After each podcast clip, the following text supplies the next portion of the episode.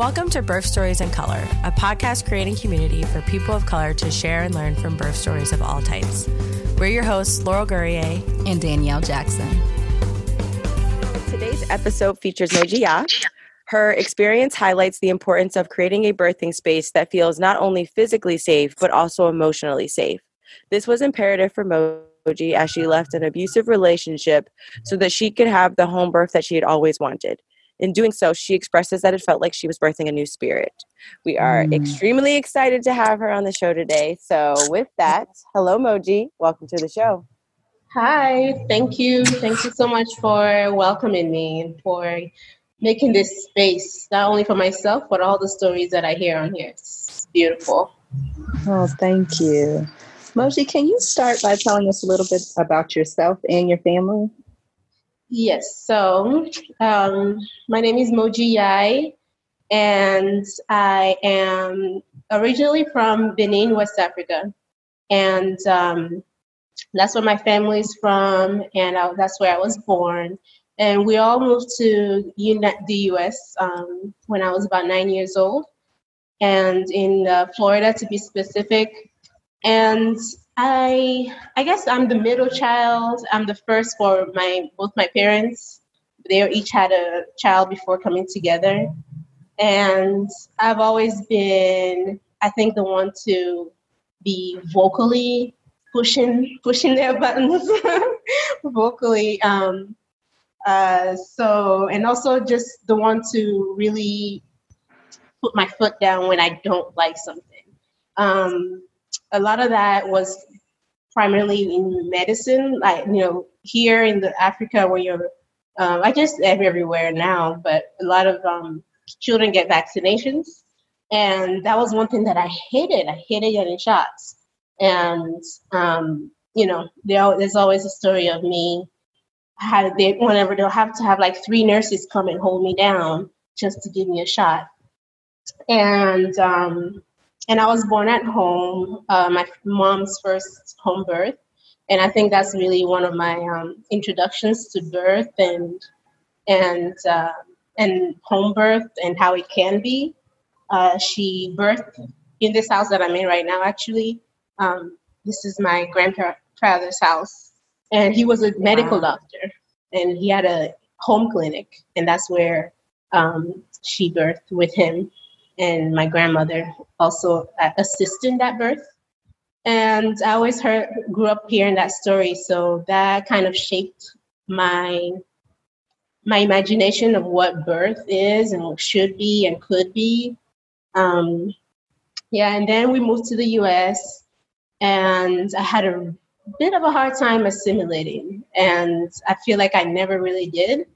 Um, and one of those places was in school. I didn't really, I never really fit in, even though I really loved learning. I just felt I never really fit in. And that affected my grades and stuff like that. and um, and eventually with schooling, I ended up quitting in college, you know, but still quitting. Mm-hmm and I found my people as a, I started working with kids. Yeah. And I found I started I would talk to mothers about their birth. I was working at a daycare, and um, and I started working and talking to mothers about their birth, and they. That's when I started learning about birth work and midwifery in the U.S. and um, and that kind of brought me to birth work, where I found what I say my people is my, yeah. the birth workers of color and who I work with now. And then also I work, uh, you know, I, I got into doulaing and midwifery also. And um, yeah, that's basically been my story from birth till now.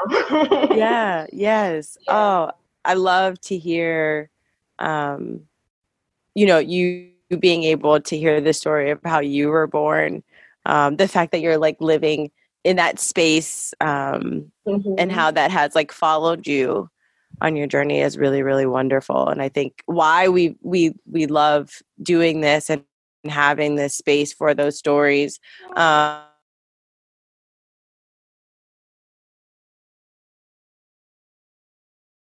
think it made me more. Uh, I don't know if it was. I, I think yeah. The hearing my birth story is something that has always been kind of like something that made it it's like a pride thing. It gave me some kind of some pride. Yeah, and, yeah.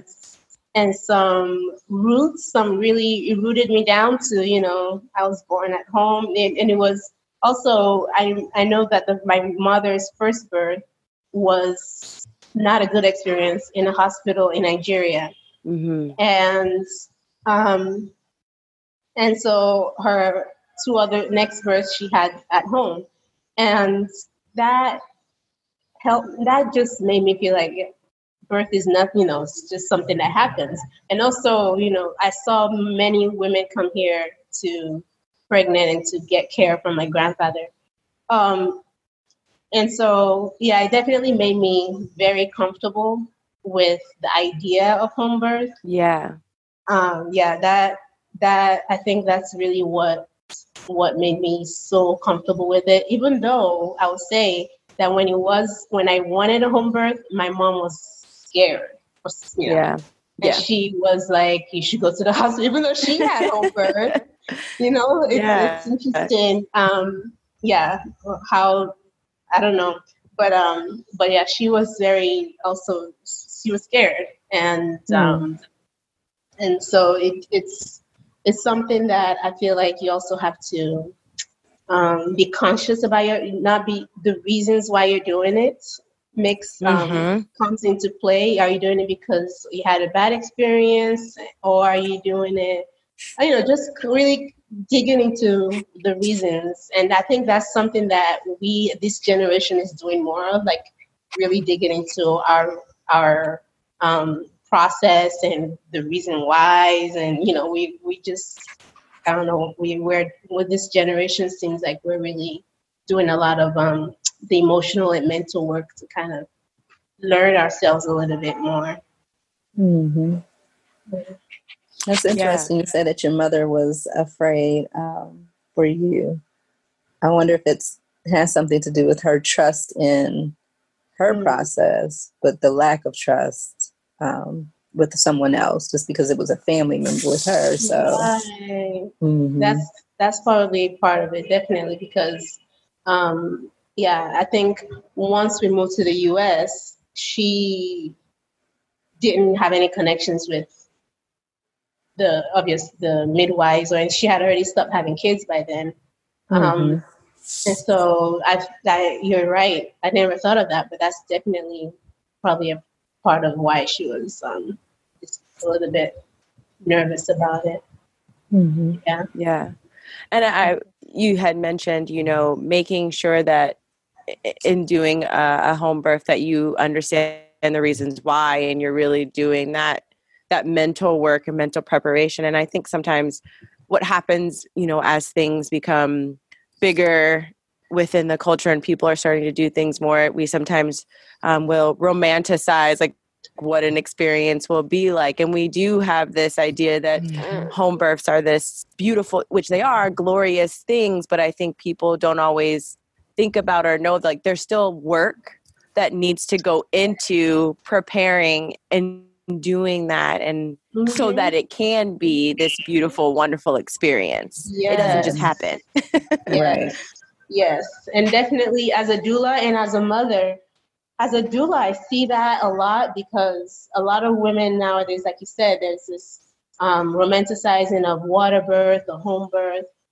But if you are not mentally prepared, if you don't know what to expect, if you're not just really rooted in the reason why and also like really trusting your body, or if you have fears, and that's the big thing. Like I tell women all the time, if you're really scared, like deep down, really scared of a home birth, but you're saying you want it just because you know you think that's the right things to say, chances are you're gonna get transferred because mm. your that fear is gonna stop you at some point. And even if it's um, even if it's your mother who's there who's fearful, or your husband or your partner, if that fear isn't um, you know processed and unpacked and talked about and dealt with before that birth, during your birth, during your labor, you know, it could somehow hinder you being able to go through your whole labor at home. And, you know, you end up being um, transferred. So it's really important to really deal with our fears, to really prepare ourselves, mind and body. And that's one of the things that I had to do with my pregnancy. Um, and that I also see with, you know, my clients sometimes, and I had to tell them that that's that's in your head. That's in your head. It's, you know, we have to unpack that. But um, well, you're very right. So yeah, my pregnancy. I'm gonna just. Yeah, I was just about to say, let's jump in. Let's do it. Tell us a little bit about your pregnancy. That was perfect. that was I was about to do it, but yes, let's make it happen. So actually, I I, I started. Um, I found out I was pregnant while I was in midwifery school.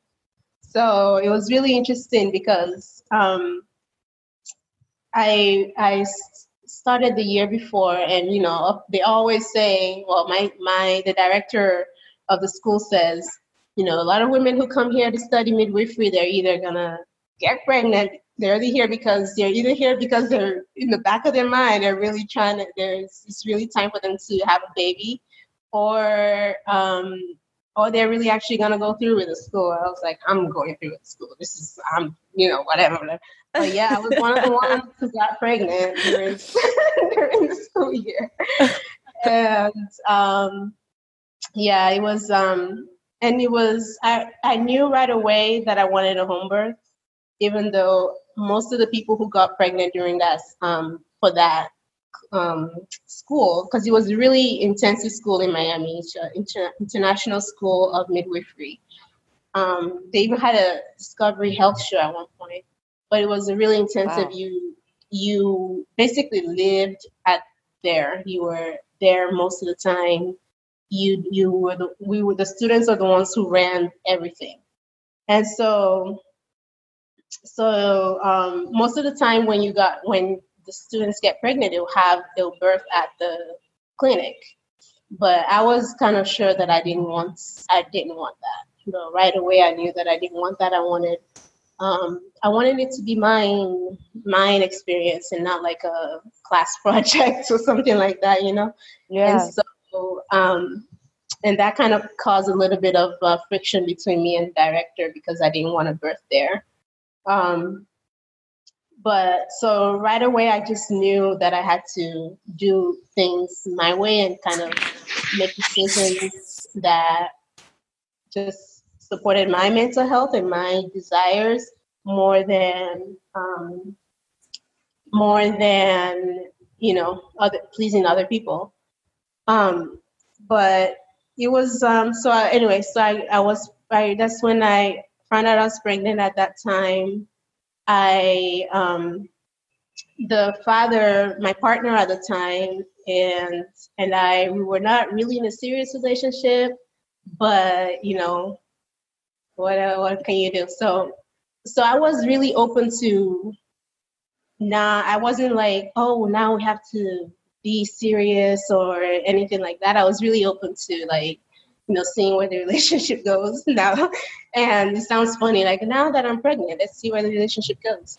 But um, I was just really open to that. I wasn't, um, I don't know, something inside me has always been like, I'm, I'm good with kids. I don't necessarily have to have that, um, that cookie cut relationship, husband, wife, and baby carriage, whatever that that is um, fed to us. So I was very comfortable with, you know, going through the pregnancy um, uh, on, under, on, the, on those ter- terms that we're not, you know, that, you know, we're, we're not that kind of unit, um, which was um, something that he wanted. But we, but I wanted a home birth, and I wasn't right at this time. The the school was in Miami, so it wasn't in my hometown. Um, and um, so I, I ended up, we ended up coming together to live together. And even though I was trying to give him as much space as possible, it was just still things were not really working out with us.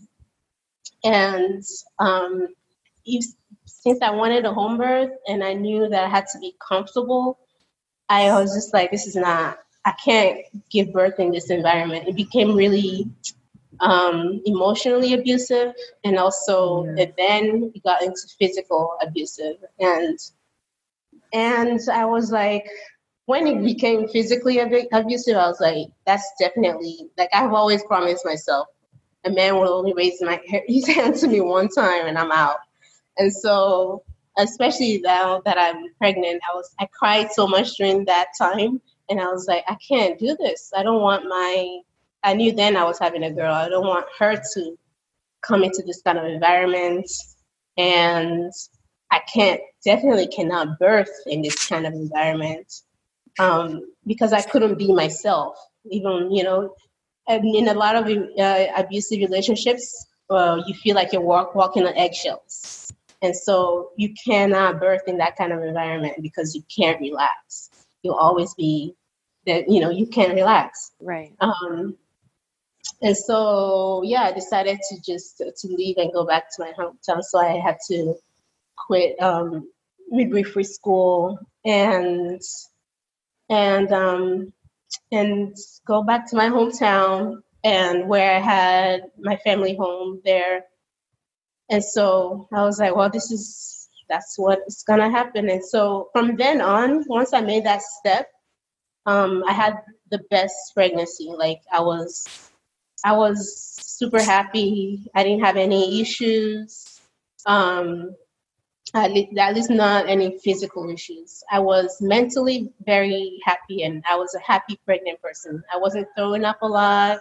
I wasn't, you know, so I was, it was good. Um, so it was, um, so that's, that's, I went back to work, working with kids, uh, doing my old job. So I had a good kind of community support because um, you know people who you you know know you who knew me in my my town I didn't I wasn't jobless I could work I had so I was able to I had some a lot of uh, community support and um, I found a home birth midwife there and it was a white woman I really wanted this woman in Miami but I was like my this um, black woman in my black midwife in Miami, but I was, you know, got watching Gainesville in a small town, Gainesville. There wasn't a, there was like no black birth workers in Gainesville, um, yeah. and so, but you know, but I liked my midwife. She was cool, um, and you know, um, I was at I was at work and I started feeling contractions and um, I was like, oh, it's nothing. It's just little contractions here and there. And my my my boss, my um my boss at the time, she's had had two babies at the time, and um, she was like, "You need to go home. You stopped to breathe twice already, or you know." She was mentally timing my contractions, mm-hmm. and she said she was kicked me out to go home, and um, so I went. I was I was gonna go home, but I was like, oh, well, if it's tonight, then I gotta go to the store and get this and that, and um, and I did. And during this, while at the store, I was like, shit, this is getting really bad. I don't know if I'm gonna be able to do this. What if I start? Because I was literally pushing the cart and having to stop and stop at the aisle and like hold on to something.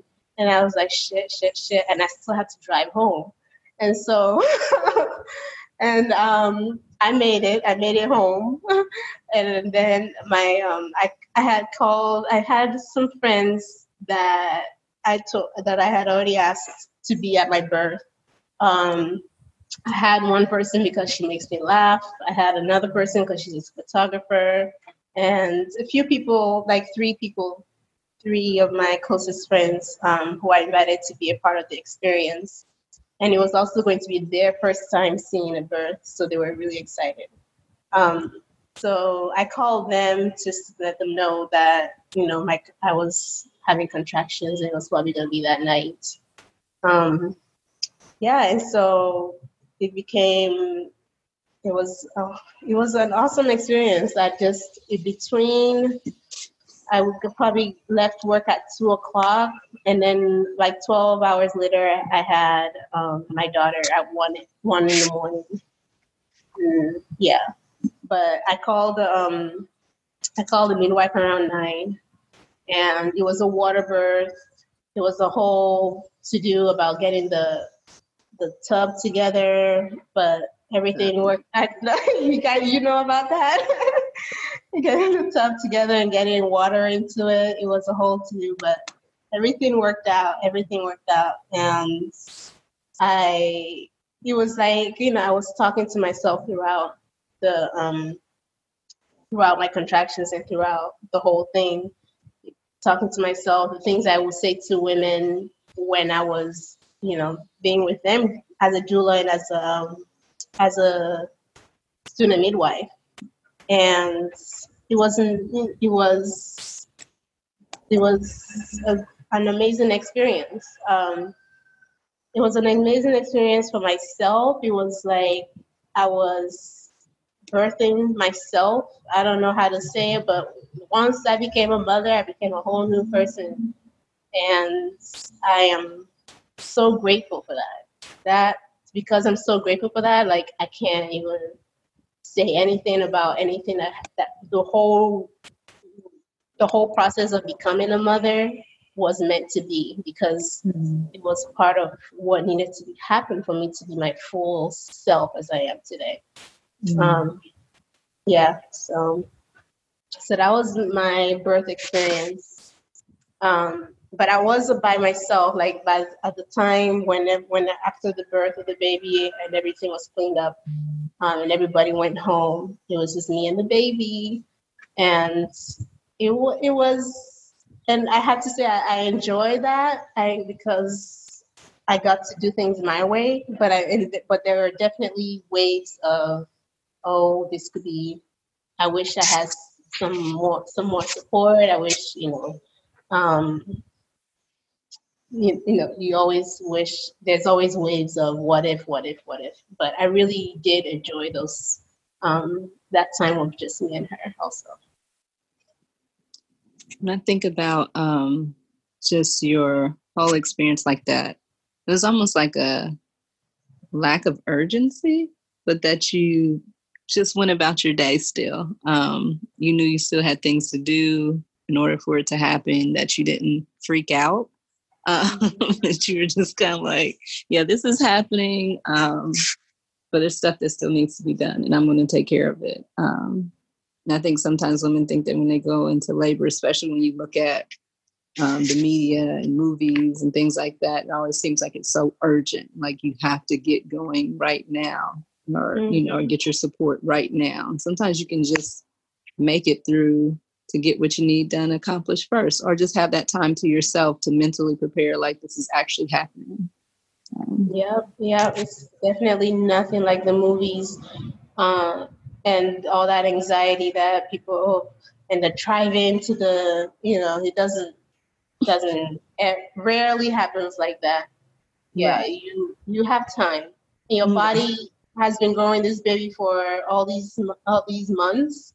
It's not just gonna shoot out your body like that. It's gonna take time to work itself out. Yeah, mm. for sure. Mm. And I loved how you when you mentioned the people that you picked to be in that space. So like having a friend because she made you laugh, like hearing about like really thinking overall about who who in this space what can they contribute as i'm mm-hmm. working through um, yes. because you know there was a purpose behind those people not just people staring at you but like different aspects that they would help um, help guide you as you worked through your birth right mm-hmm. and that they were there for you and not you there for them yes yes yes for sure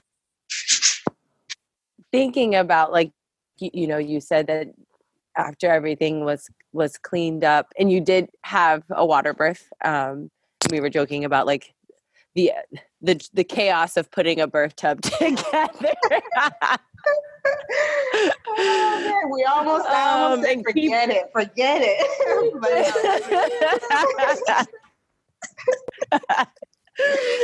we definitely, uh, you know, and then tried to keep the water warm and and all of mm-hmm. that. Um, yeah. Did you find like as through as you uh, you know working through your birth experience was it something that was isolated in the birth tub or were you you know walking around what did that look like for you mm, i was i walked around a lot first um, before getting in the tub i actually was like i actually didn't want to get in the tub at first. I thought it would um, it was too early to but one of the one of my um, supporters was like get in because it'll probably help you relax. And and so yeah and actually it did. Once i got in it seems like the contractions started coming faster and um, and stronger.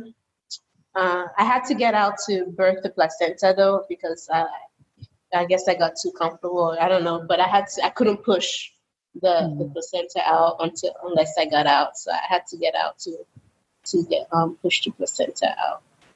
But yeah, most of the, um, I'll say from active labor on, but I didn't get in until I was active. And the water was nice. I don't know. I feel like next time I may try to do a just the air, just regular air birth, just to Mm, just to just because also because I feel like water birth is also kind of like become I don't know it's it's a it's using a lot of resources um, for kind of like forcing on a lot of resources for for the birth which you could do without I guess is what I'm saying. So and especially if I'm to birth in here in West Africa, it would be it will be easier to have an air birth than a than a water birth for sure. Um, and I know that a lot of people here don't have that luxury of having like the water to be able to just to have all that water available and then to constantly you know it's it's just a lot of resources right and so mm-hmm. i think i will try to use um, to have an air when you think about your um, postpartum experience? What was that like? Yeah, like um, it was the best thing that I did postpartum was to use my placenta. Um, I used, I had it, um, I had placenta pills, and that really helped. Like I don't even know, it was about probably four, four to four to seven days after birth, and I was feeling really down, get, starting to get the blues.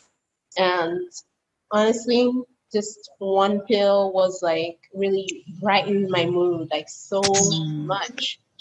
Um, so that I'm like, I would recommend to anybody for postpartum. Um, but besides that, I was it was really me and the baby a lot, which was nice. I liked it. I wish um, I had more like more physical care, like some massages. I did have chiropractic care, which was um, which also helped, which was nice.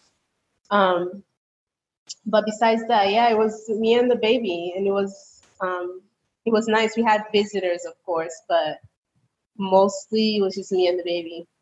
and I had to say, like a, a lot of times people complain about well, my mom came after about about they came, 10 two weeks after she was born my mom came and then she she um, did the bath in a lot of west african cultures there is a certain bath for newborns um, where their limbs are nice are they are given massages their limbs are stretched and um, my daughter loved that. So it was nice to have her there to give her that.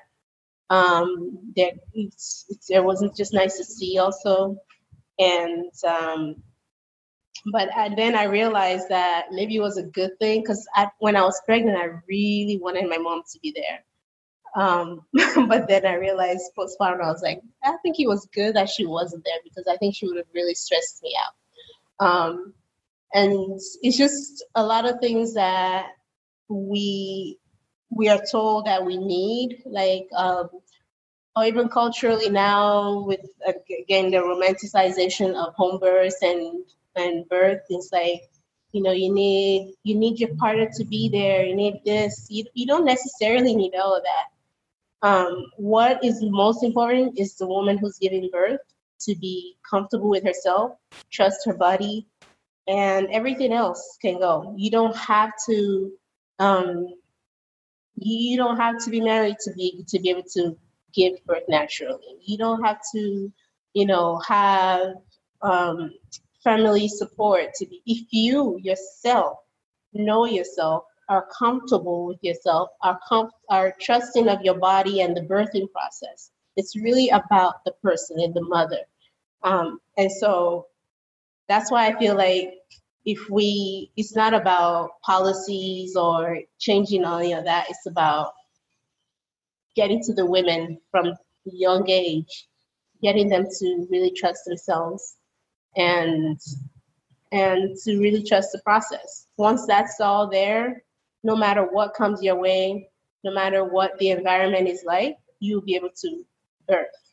Um, and yeah, I feel like that's really what's the most important thing.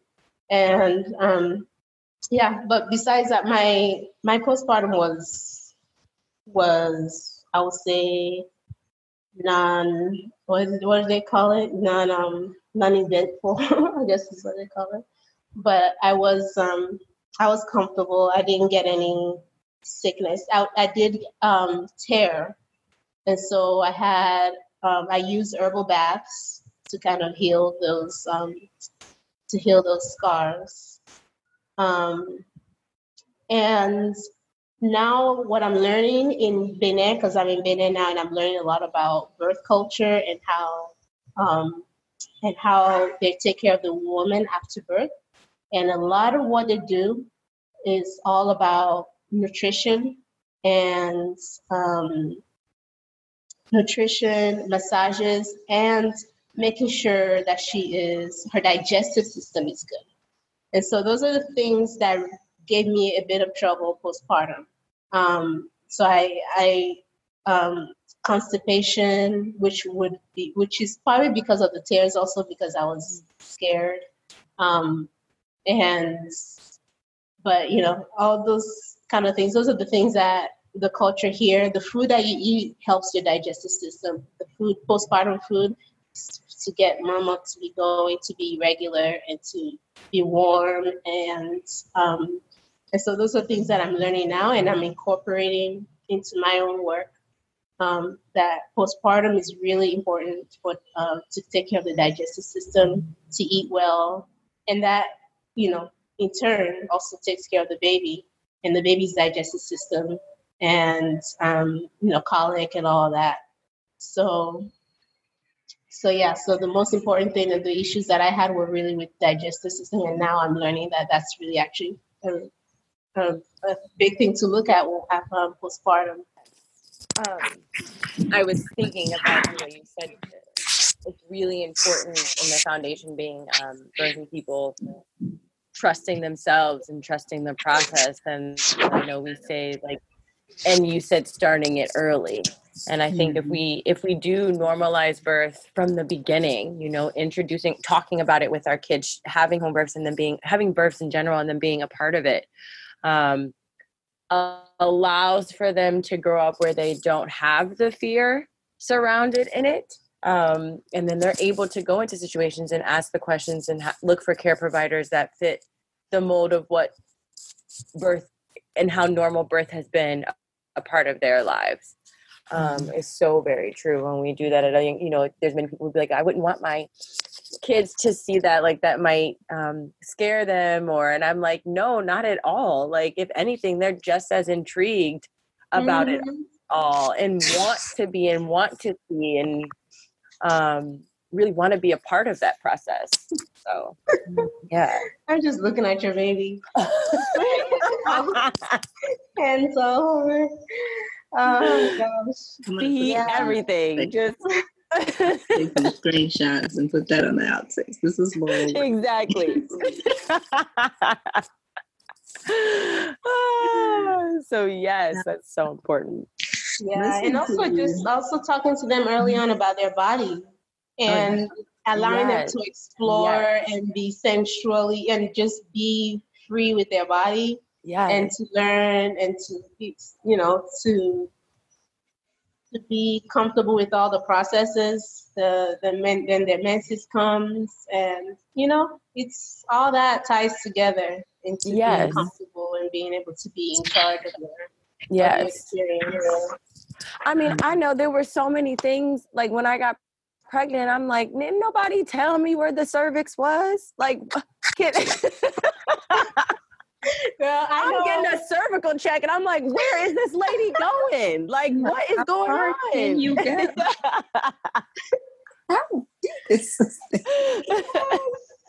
yes, and actually, I worked.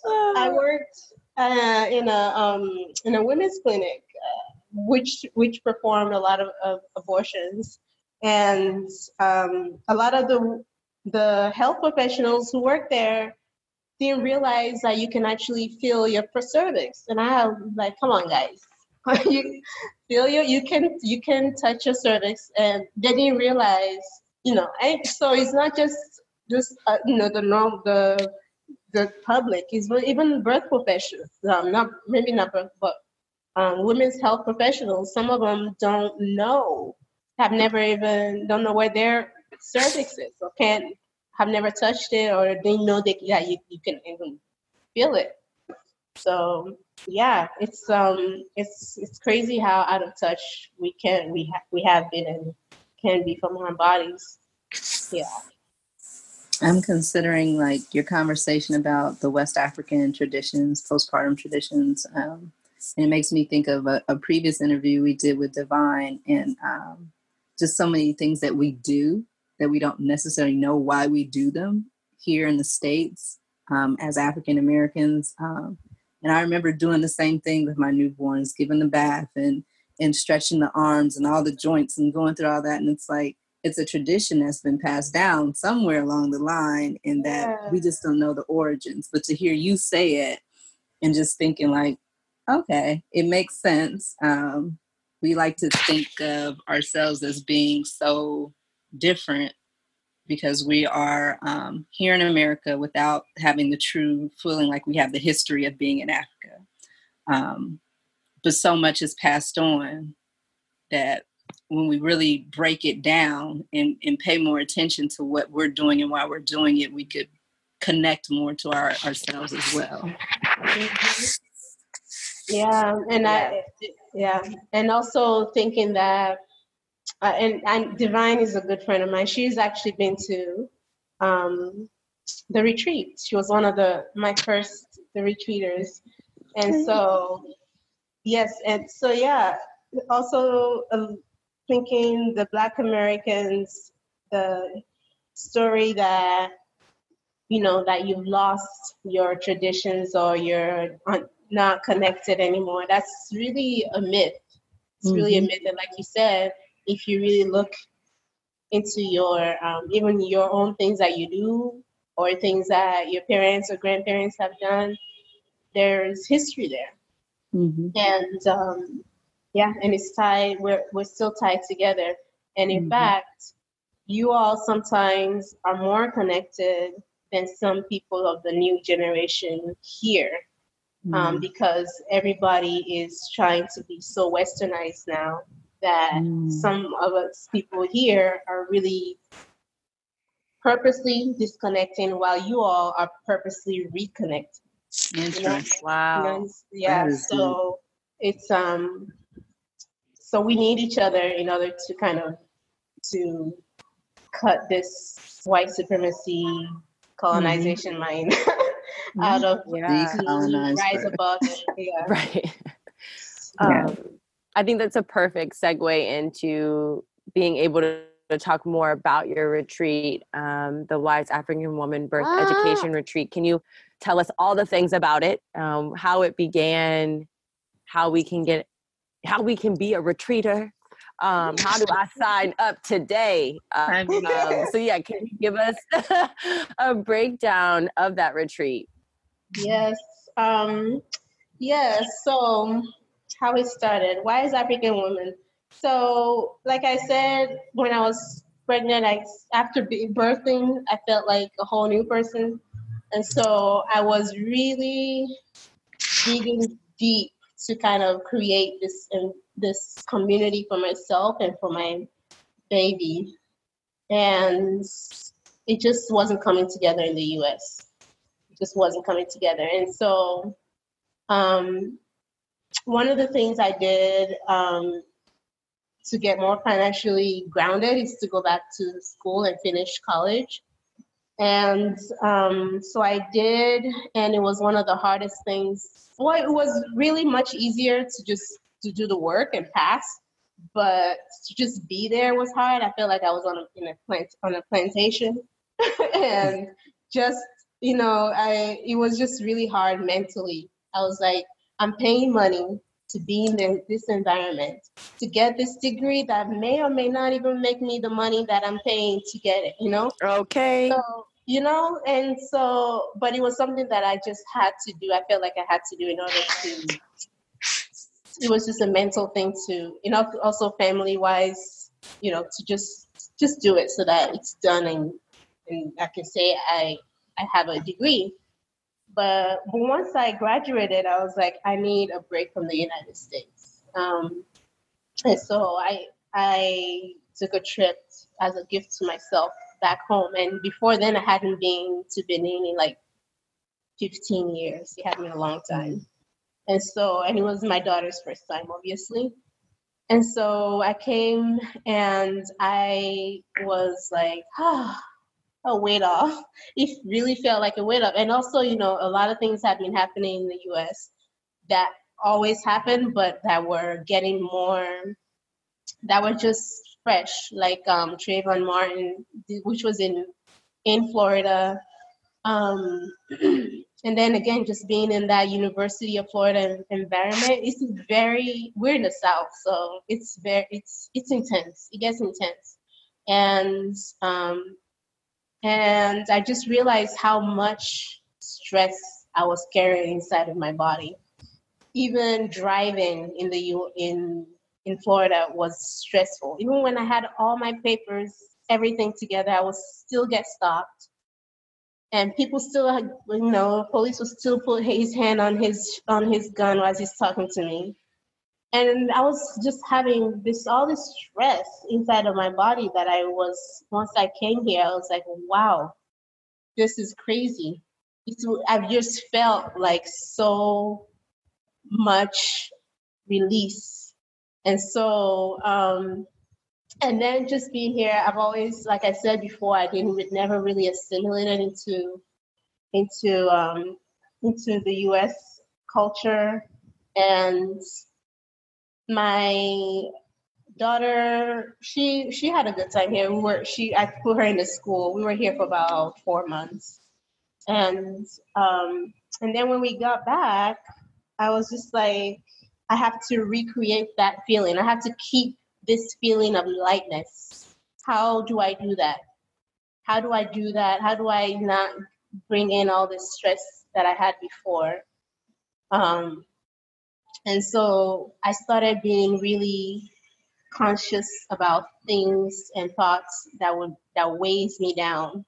Um, and one of the things uh, when I came back, I was planning to go to med school, and I was like, uh-uh, I don't want to be in med school. That sounds like torture to me right now to be around the kind of people that will be in med school that I'll be around and the kind of work I'll have to do, the kind of way I'll have to present myself and kind of wear mask and you know, and all this. I was just like, and no, it doesn't fit into what I want. It doesn't.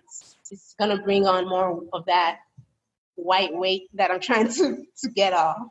And so um, so that was one thing that that was just like, okay, I'm gonna leave that.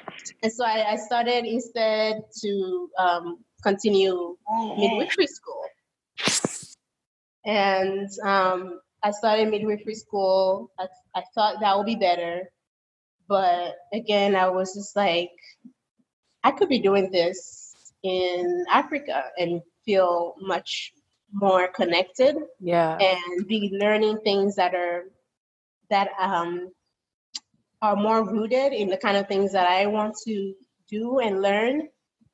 And a lot of this the school that I was going to was very was very white and it was um, most of the people who graduated ended up not necessarily practicing midwifery, but um, doing other things.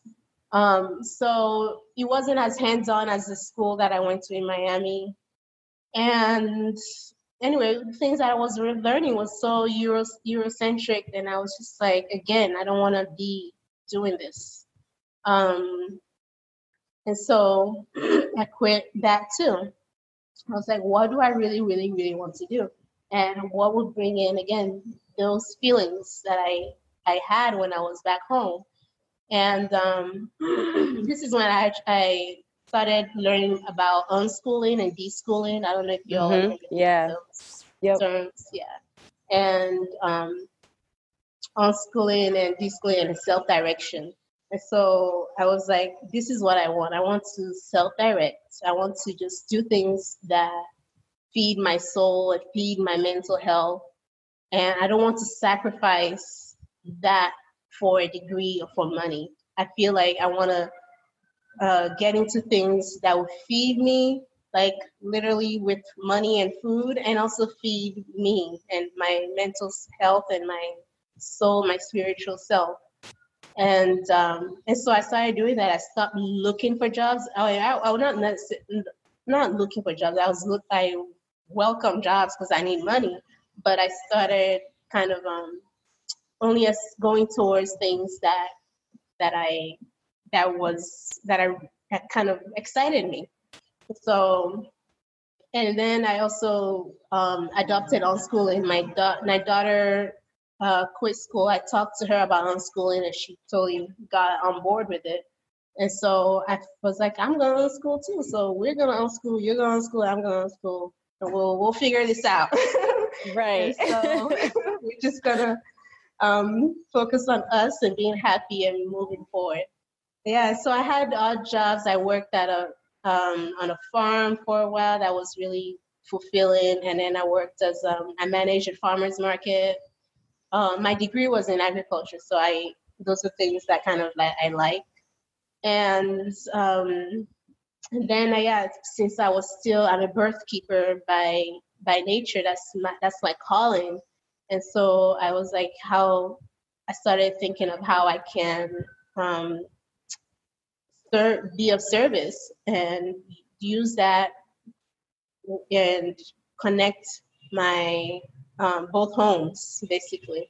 And so what I really wanted was to learn and uh, learn in Africa about learn about um, birth and everything birth culture in my culture from where I was and from um, in Africa and and so I was like, why don't I um, do that?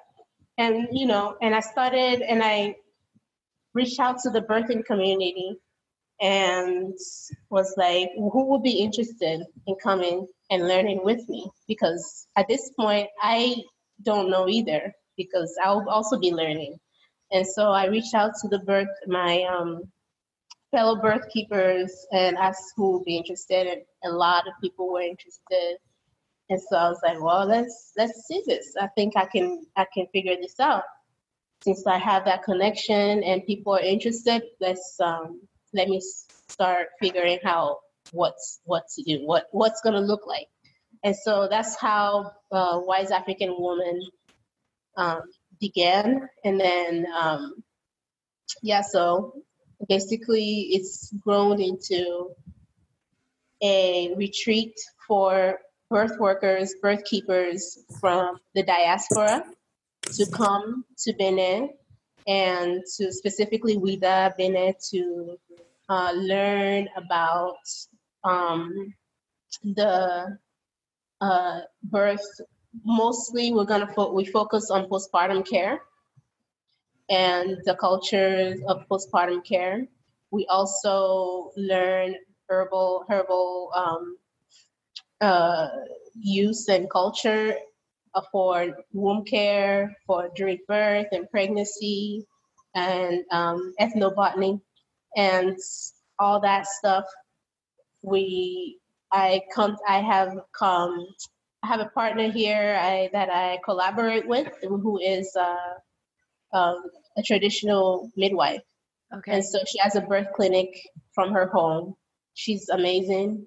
And uh, she and her husband is an herbalist. So um, we work together with them. And then I've made more connections with women who don't usually, who don't usually have um, that that value put into their work. Like market women who sell um, in Benin, in a lot of um, West African countries. In every market you go to, there's a, a herbal medicine section of just roots, people selling roots, um, you know, these yeah. herbal medicines. And so connecting with those women who go and pick those herbs themselves and telling them that you know there's interest in people who want to learn what you're doing and you know obviously you will be paid for your work and for your teachings and it was actually one of the things that i love is that a lot of women a lot of people who come from abroad don't ask them those kind of things don't go to those kind of people to for um, you know, that's not really what people come here to learn. And people come here to usually when it comes to medicine and birth, um, Westerners come here to give shots, to you know bring bring Western medicine here. Mm-hmm. So mm-hmm. It's, it's not usually to come and learn the local medicine. And so that was that feels good to me to be able to do that, to be able to let them know that it's valued. And so, um, so yeah, so that's what Wise African Woman Retreats is. Um, I do other retreats for people if you're interested in like other things like uh, textile or um, beads or you know beading.